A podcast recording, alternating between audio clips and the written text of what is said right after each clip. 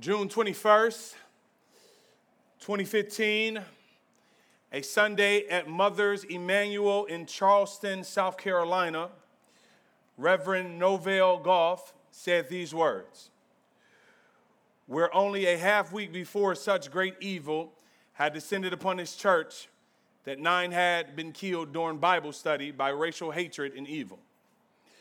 As he spoke in the first sermon after the massacre, he said this We ask questions, Lord. We ask why. We cannot help it, it's our human nature. But through it all, those of us who know Jesus, as we find ourselves engulfed in sadness and darkness, and as we find ourselves walking through the shadow of the valley of death, for those of us who know Jesus, we can look through the windows of our faith and we see hope. We see light.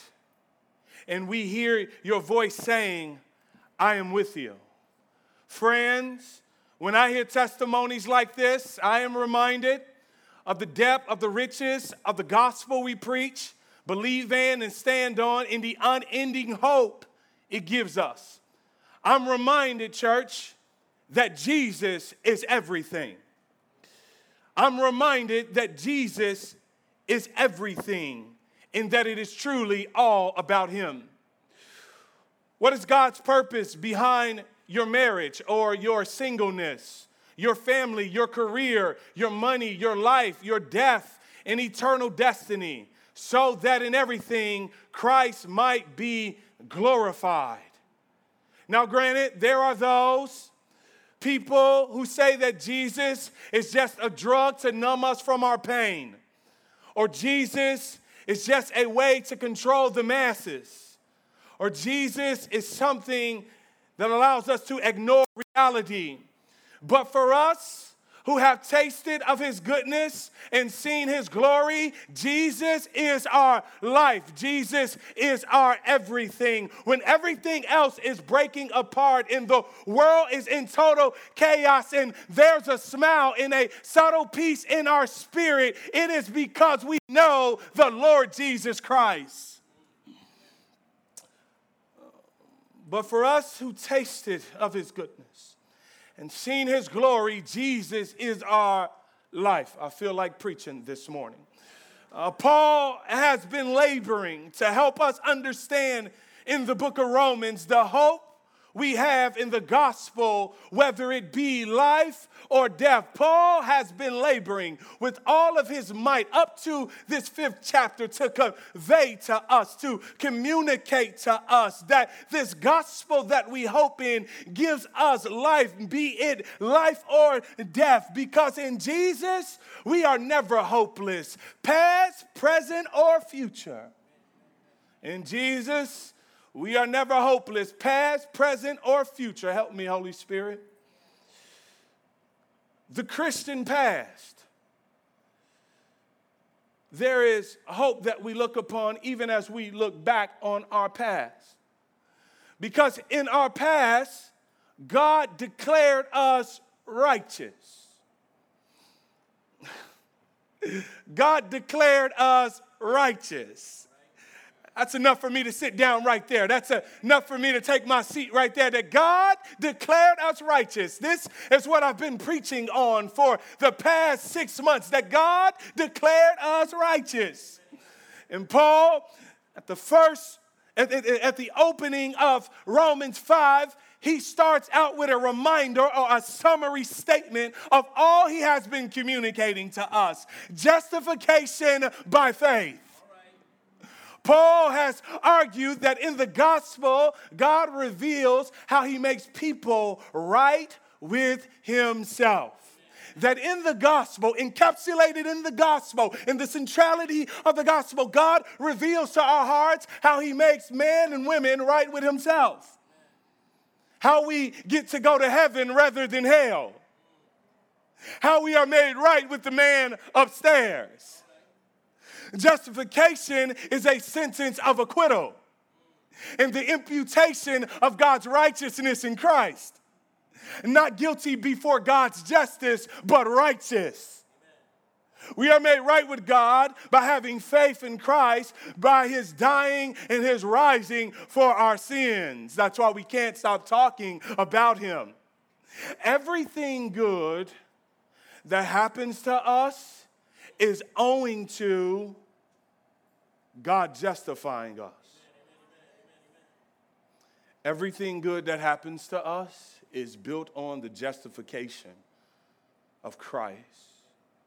Without the work of Christ, all would be justice and wrath and no salvation. Because the bad news is we were all going to hell because of our sins. But when we repented and put our faith in Christ, all of our sins are forgiven. And God declares us to be right with Him. We learned last week that Abraham paints a clear picture of this. God declared Abraham righteous by having faith in the coming Messiah. All the way back in Genesis, God has been justifying us through faith.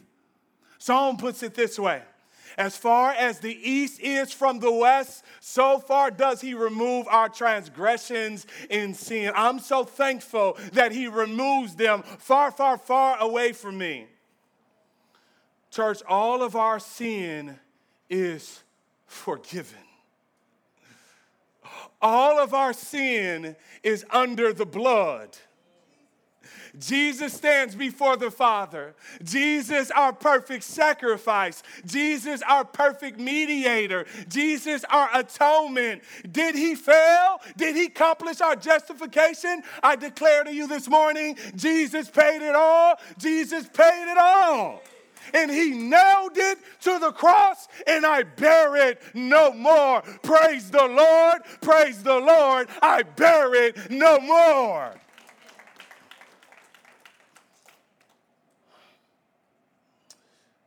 Did you hear that? I bear it no more. Now, notice Paul says we have been justified. We're not waiting to be justified. We're not hoping to be justified. We're not praying to be justified. We are justified. Now, you got some people that say, Jesus did his part. Now it's time for you to do your part.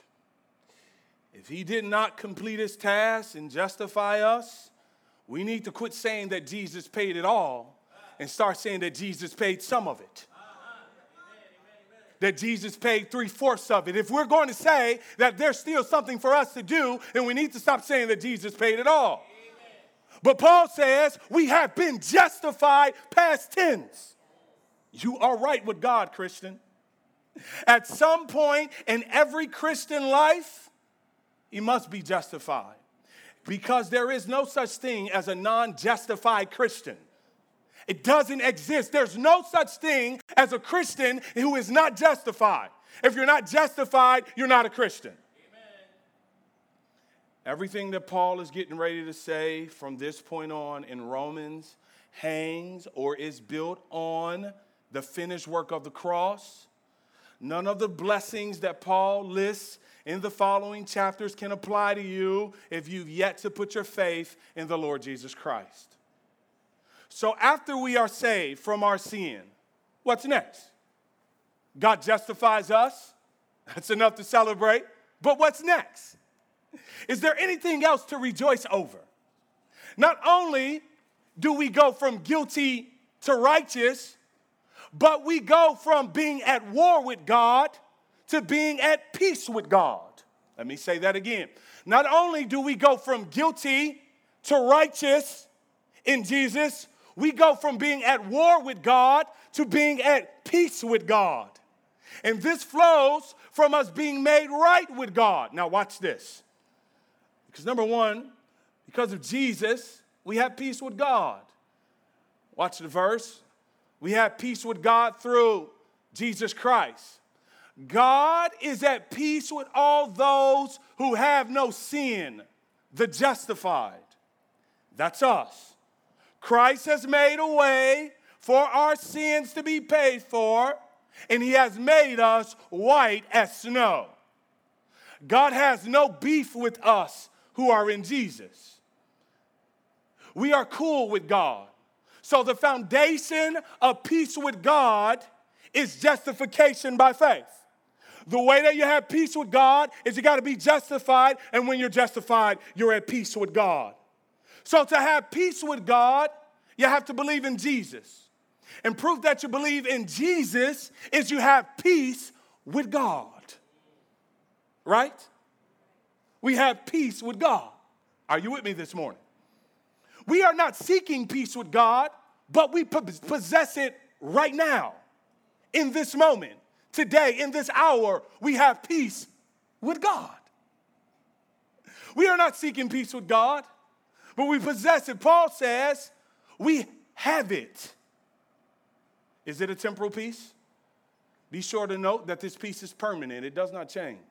We are forever at peace with God because the foundation which your peace is built on is the justification of Jesus Christ. And that cannot change. And so we have peace with God today. Now, what is this peace? Because the peace Paul is describing here is you and God are no longer enemies. you and God are no longer enemies. You and God are no longer butting heads anymore. Plenty of people will argue that peace with God means you never have any pain in life. It means you have a nice bank account and all your haters will have bad things happen to them. Some of you have been praying for that this week. Get them, God. Some people argue that the peace of God is when you get the career you always wanted. If you get the career, that's proof that you have peace with God. The big word today is favor. Favor. You see that money growing? God loves you. This is what people be- believe flows out of the cross. But if that's what you see, you're selling yourself super short. Super, super, super short. You're lowballing yourself. The cross offers us something greater than material things.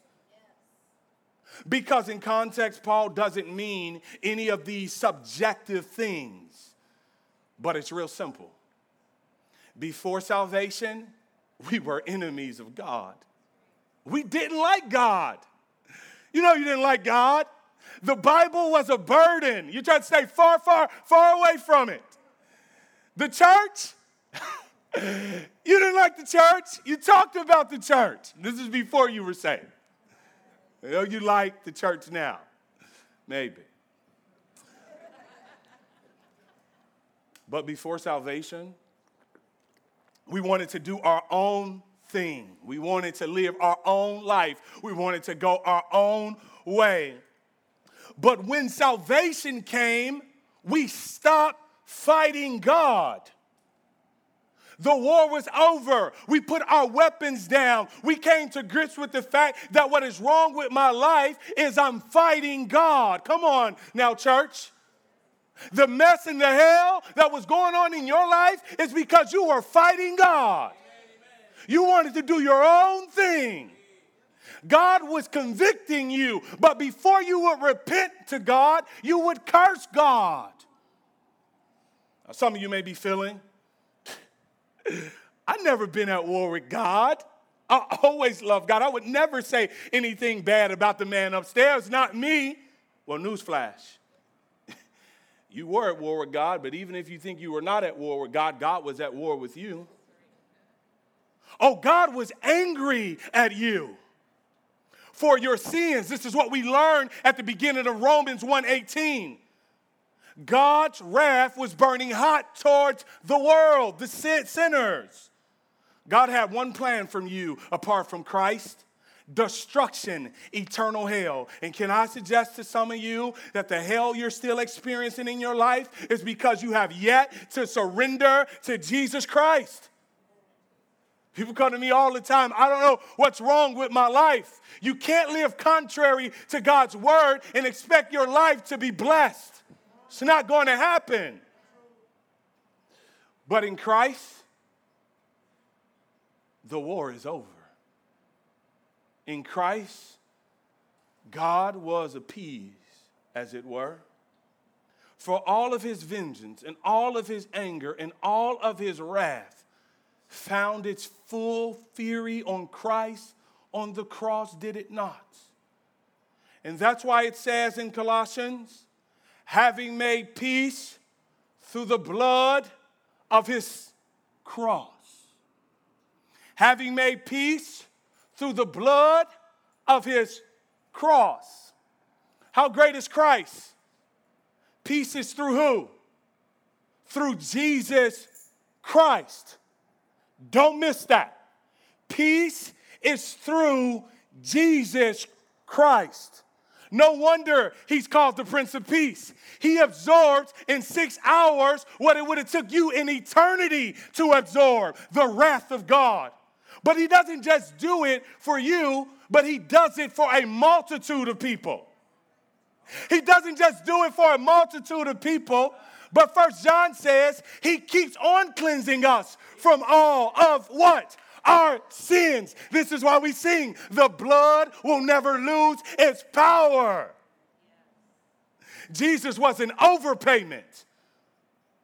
You see the continual cleansing, the continual mediation, the continual washing of our sins provides us the maintaining of that reconciliation. Christ doesn't die and step away and say, okay, your turn, you step up to the plate. No, he remains the mediator between us and God. As long as Christ lives, we are friends of God. And how long does he live? Forever. Church, the war is over. It is over. You don't have to fight God anymore. And how long does he live? Forever. Maybe this will help you out. You ever went out to eat before? You ever went out to eat before? And everybody's sitting at the table and we're laughing and we're having fun and all is well. And, uh, and then the bill comes. And when the bill comes, everybody seems to get quiet at the table. That's sort of how sin is. Sin is fun until the bill comes. And so the waitress comes and she brings the bill, and all of a sudden, everybody gets quiet. One time, I was out with some friends and we're eating, and the bill came, and everybody gets quiet at the table. But something different happens this time. The waitress lays the bill on the table, then she comes back and gets the bill. And she says, Somebody paid the bill for you all of a sudden this peace came over our table because some outside person had paid the bill for us. All of a sudden our rejoicing was restored. Now, I could have did one or two things. I could have stayed at the table and argue with the waitress and said, I need to pay this bill. I could have argued with her, but here's the reality. Once the bill was paid, the restaurant didn't have any beef with me. All I had to do was get up and walk out the restaurant. No cops was coming for me. The manager wasn't coming for me. Why? Because the bill was paid. I came to tell you, Christian, Christ paid the bill, and you need to get up from your table of guilt and walk in that peace that God is giving you. Get up, Christian, no matter where you are, and walk in peace. The debt is paid. You and God are good today. We need this, right? Because we stumble. Satan does accuse. God's not your enemy, but your friend. In fact, in Ephesians 2:14, one of my favorite statements in all of the Bible, it says in Ephesians 2:14, He is our peace. Now I want you to watch that. It's not that Christ brings us some abstract peace outside of himself. A lot of people think get Jesus and then Jesus will give you the thing that you want that will give you peace. But according to this, he is our peace. He is the very object of our peace. He is not something that we cross over. He is not the he is not the beginning, he's the end. He is not the means, he's the end. He is our peace. If you don't have Jesus, you cannot have the peace of God. And so when people come up to me and they say, Pastor Dexter, I'm not at peace with God, I say, Why are you not at peace with God? Well, I haven't been reading my Bible and I haven't been evangelizing like I should. And I asked them, Uh, is devotion your peace? Is evangelizing your peace? No. Jesus is my peace. Good. Rest on him. Now go read your Bible and now go evangelize. Because a lot of people are like, well, you're telling people not to read the Bible. That's not what I'm doing. I'm telling them what the Bible says if they will actually go and read the Bible. Because what did Jesus say in the book of John? He says, You search the scriptures because in them you think that you have eternal life, but they, it is they that point to me. So I don't read my Bible so that I can be saved. I read my Bible so that I can know the one who saves me. It's a big difference. But peace is just the tip of the iceberg in describing our relationship with God. Many of us, when we make peace with our enemies, we still want nothing to do with them. Yeah, we cool. Just don't come over my crib. We cool, but you better not ask me for nothing. Oh, we good, bro. We good as long as I don't see you. Because if I see you, it's going down. You know, we like to build our own definition of forgiveness. I forgive you from a distance. I forgive you, but I can't stand to be around you. Come on, we ain't got to play holy this morning. And one person said, Forgiveness is a pretty word until you got something to forgive. Just stay over there, and I'll stay over here, and I'll keep my salvation, and you'll keep yours. It's just as simple as that, right? But God, with God, not only do we have peace with God, but God actively pursues us with his grace. So not only do we go from guilt to from guilty to righteous, from war to peace, but we also go from no access to access. Not only do we go from guilty to righteous, from war to peace, but we go from no access to access. Let me explain. Because of Jesus, we have access to God. Paul goes on to say, look at the verse. Through him, we have also obtained access by faith into grace in which we stand. Now, note that Jesus is still at the center of the stage. I want to pause there and note that because unless when you're doing an exegetical study of the Bible, unless Jesus is jumping out on the pages, you're not studying your Bible right. If Jesus is not the main point, you're not studying your Bible right. Paul centers Jesus still at the center of our text. Now, note that Jesus is at the center. He is the one by which all of our blessings are coming through. In verse 2, Christ gives us access into grace. Jesus opens the door of grace. I want to talk to you a little bit about this word access for a moment because this is a very interesting word. Jesus has given us, given us access to God. Now, wait a minute. Who has ever in the Old Testament had access to God?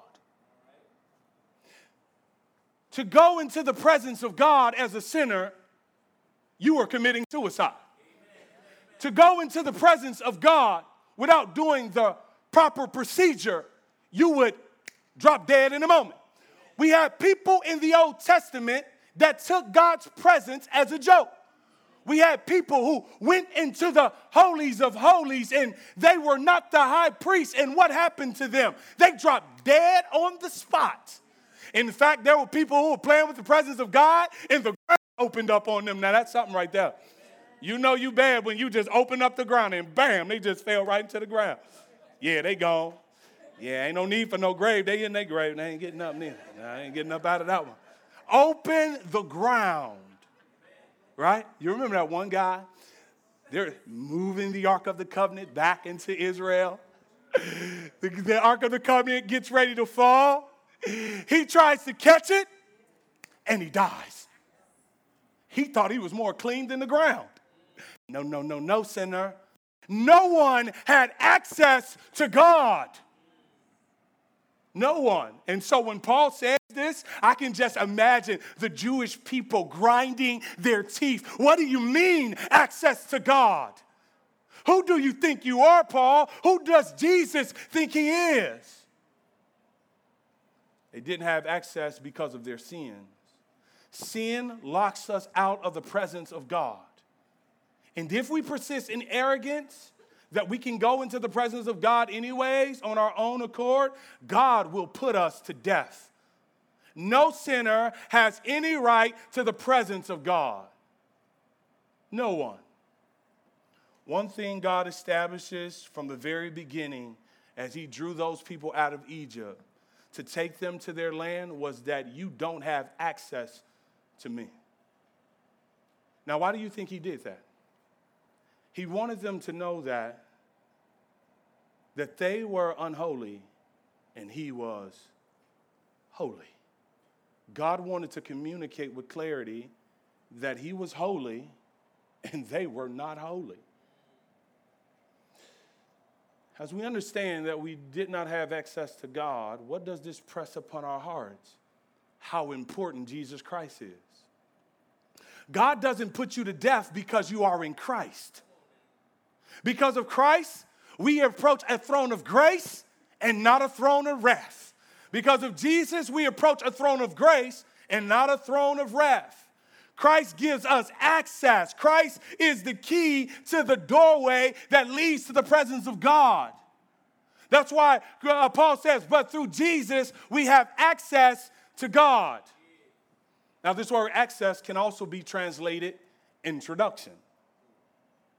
Christ introduces us and brings us into the presence of God. Let me explain. In England today, if you are going to meet the queen, you have to be what is called presented. You can't just make an appointment and go see the queen. There are certain formalities that must be taught to you, essential procedures that must be understood before you can meet the queen.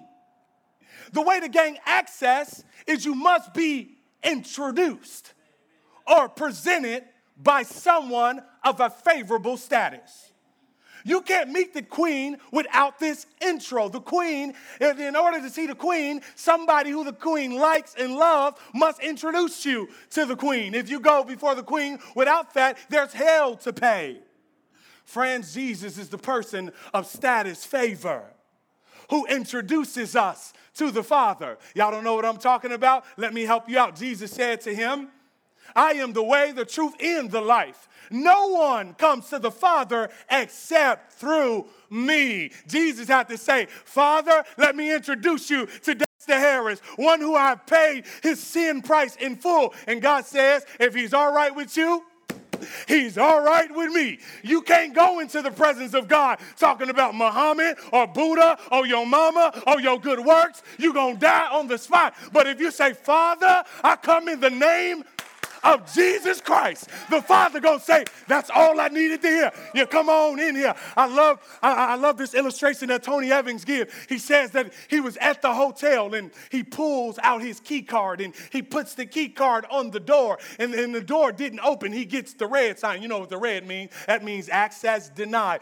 Come to find out, he went down, he said, something's wrong with my key card. The issue was is that he had a key to another hotel and he was trying to access that hotel hotel with a key to another hotel. The issue with people today is they keep trying to access the presence of God with all kind of different keys. But God says there's only one key, and the key is Jesus Christ. And when you put Jesus Christ up to the door, it says, access granted. You can come on in, enjoy my glory, enjoy my presence, enjoy my peace, enjoy everything. Because of Jesus, we have continual favor. Now, y'all know I ain't talking about that other favor y'all be hearing. What happens when we enter into the presence of God? What do we find? We find grace. By faith, this is what the verse says in verse 2 by faith and to this grace in which we stand we approach God with confidence because of grace. We stand in grace. This is what this word stand means. Hezematai. Stand firm, stand solid, confident, stand fixed. We are abiding in a state of grace. Let me explain. Let us, with confidence, according to Hebrews, draw near to the throne of grace that we may receive mercy and find grace to help in the time of need. All right, let's back up a little bit here. Paul writes this verse in a way that communicates to us we are always standing in grace. When we stand before God, our only boast is His grace. Many people think it is grace that saves me, but not grace that keeps me. God did His part. Now, whatever else I receive after justification must be on the merit of how good I've been. No. You got saved by grace, and now you have to follow the rules, is what they say, to stay in God's good pleasure. You have to keep the law. And if you break the law, you'll fall from grace. It's not what he's saying. It says, you stand in grace. You are firmly fixed in an environment of grace. And grace is God unmerited forgiveness of sin. Jude puts it this way, verse 24.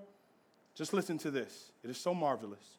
Now unto him, get this, who is able to keep you from what? Falling. And to present you what? Faultless before the presence of his glory with exceeding joy. So when you stand before God in his presence, what confidence or what are you standing on? What gives you confidence that you will not be put to death? What gives you confidence that God will not deny you? You see, in Christ, we are moved to a status of favor before God. God doesn't frown but smiles on you because of grace. Not because we deserve it, but because we are in Christ. If you're, this is Christ. If you're outside of Christ, no access, no grace. When you're in Christ, justified, peace, the grace of God is on you, and this is where you stand forever. Now, a lot of us, we get mixed up at is we say, God saved me, now I got to do my part, and we're trying to stand on our own works and our own merits. And if you stand on that, your relationship with God would be like an adjustable mortgage rate. Let me explain. When you take out a mortgage, you can get two types of loans out of others. You can get either a fixed mortgage loan or an adjustable mortgage loan. The difference is in adjustable mortgage loan, the interest rate changes depending on outward circumstances. One year the rate is up, one year the rate is down. You never really know. But the difference with a fixed mortgage rate is it doesn't matter what circumstances changes. It doesn't matter what the economy is. The rate stays the change for how long? Your entire life. I came to tell you if you're standing on Jesus, you're standing on a fixed rate because Jesus will never change. You're standing on a grace that doesn't go up and down. You're standing on a grace that is not dependent on you. You're standing on a righteousness that is not dependent on you. You don't have to worry about it changing so you can get up and as long as you're in Jesus, you can put on your clothes. You can brush your teeth. You can walk out the door. You can be smiling and cheesing. All hell could be breaking loose. And they say, What you smiling for? Oh, you don't understand. His grace never changes. You don't understand. His grace never changes. It keeps flowing towards me. And so, a lot of us, when we get in our, uh, uh, uh, uh a lot of times when we get in our ruts and we get in difficulty, we say, God, where are you? God, do you love me? God, do you see me? Or if I'm going through hell, does he still love me? Am I still saved? Are you still walking with me? Man, I came to tell you that the love of God is not contingent on you. There's no variableness, there's no shakiness in His love. His love is consistent because the blood speaks on your behalf, because the blood covers you. His love flows towards you. You tell Satan when he talks to you, when you stumble and when you fall and when you mess up, you don't go looking to what you've done. You look to Jesus Christ and you say, as long as he lives, the grace of God is flowing to me. So, what does all this mean? What does all of this mean? I want you to watch, watch the links to the unbreakable chain. Christ died for our sins, and he provides a way for us to be saved. We believe, and we go from guilty to righteous. Because we are righteous, God has no beef with us. Therefore, the next link to the chain is we go from war to peace with God through Jesus Christ right now, today. And because we are at peace with God, we can enter into the grace of God, where his infinite power no longer works against us, but for us. But what is the end goal of all of this? What is the point of all of this? What is the future hope for us? Oh, I love the end of verse 2. The end of verse 2 says, Because of Christ, we will enjoy the glory of God. Friends, the greatest thing about being reconciled with God is you can enjoy His glory. Let me say that again. Y'all didn't get excited.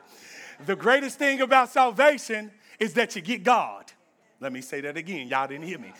The greatest thing about your salvation, the greatest thing about justification and sanctification and glorification is at the end of the day, you get God. The glory is coming. Friends, the greatest thing about reconciliation is the glory of God is coming. Let me talk to you for a minute because God is spirit. He is infinite and eternal and unchanging in his being, in his wisdom, in his power, in his holiness, in his justice, in his goodness, in his truth. God is great. I, I wish I can preach it like I feel it in my heart this morning. I'm trying to convey to you that glory is coming. Nothing will satisfy us more like the glory of God. So Paul says in 2 Corinthians 4 17, this almost knocked me off my feet. It says, For this slight momentary affliction is preparing us for an eternal weight of glory. In other words, it doesn't matter what I go through in this life when I step into glory, it's not gonna matter anymore. When I step into glory,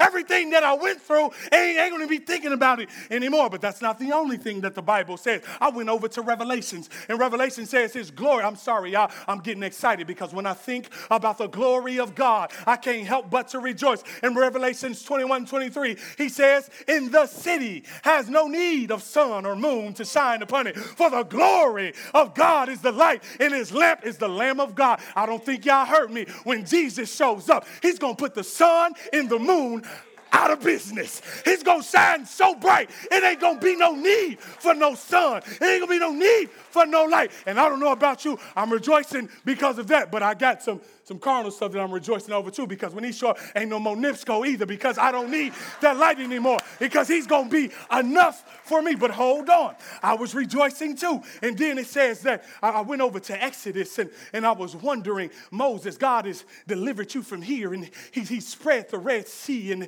and he made you come over and he rained bread out of heaven and quail out of heaven. Moses, what else could you want? What else can you ask God for? God has done tremendous and amazing things and Moses got the audacity, the unmitigated gall to stand up before God and say, God, show me your glory. I don't care what else you give me. Make sure that you give me your glory. Don't send me into a land full with milk and honey if you don't give me your glory. Oh, the glory of God is coming. Now, here's the thing when I look at Martin Luther King and people like him who laid down their life for the gospel of Jesus Christ, what did Martin Luther King say when he knew that death was coming to get him? He said, I've been to the mountaintop and back. Oh, come on. The reason why he didn't care about his life anymore is because he tasted the glory. Come on, the reason why saints give over their lives is because they tasted the glory. I went over to Acts and I seen a strange, a strange story by the first martyr in Christian history. His name was Stephen.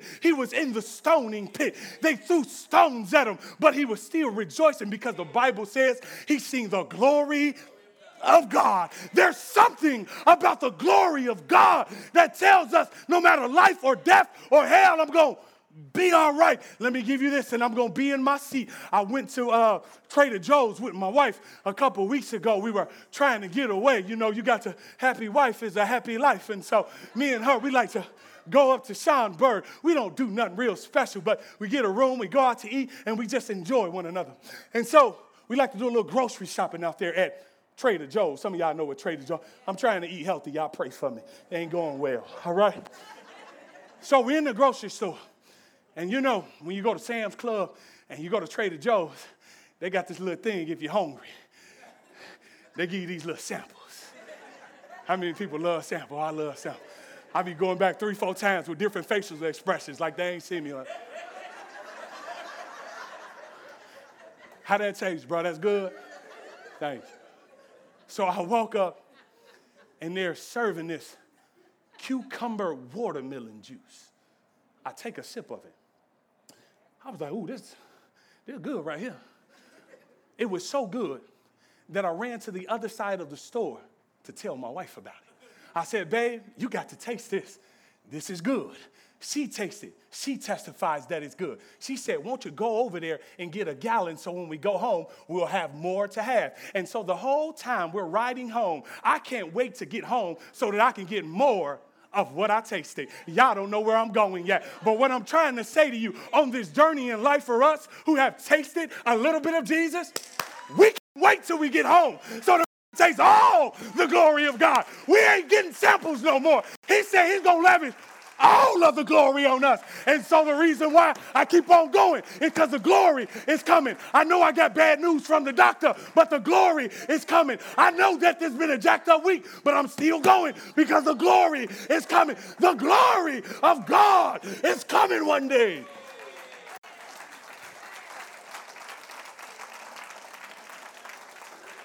Friends, I don't know about you, but I can't wait to that great day when there's no more samples of Jesus. There's no more here and there of Jesus. I can't wait till I have the full portion of my Lord and Savior. And the reason we can always rejoice in God is not because the Christian life is easy. It isn't. The Lord knows we suffer in this life. The reason is that the glory of God is great beyond all imagining, and Jesus Christ is ours. It is why we live. We are living for Christ, and the best thing about the gospel is we get God. Friends, ain't nobody like Jesus. Ain't nobody like Jesus. Won't you just turn to your neighbor and say, neighbor, ain't nobody like Jesus. Man was dying at the nursing home. He was on his deathbed. It was my final years at the nursing home. And I came into his room to talk to him, and he stopped taking medicine. And he said this to me I'm at peace. I'm ready to see my God. I don't know about you, but I hope when my day comes, I'll be standing on the gospel of Jesus Christ, knowing with all of my heart that Jesus has paid it all. And even if I die, it's going to be all right because I'm at peace with God. Let's give God some glory this morning.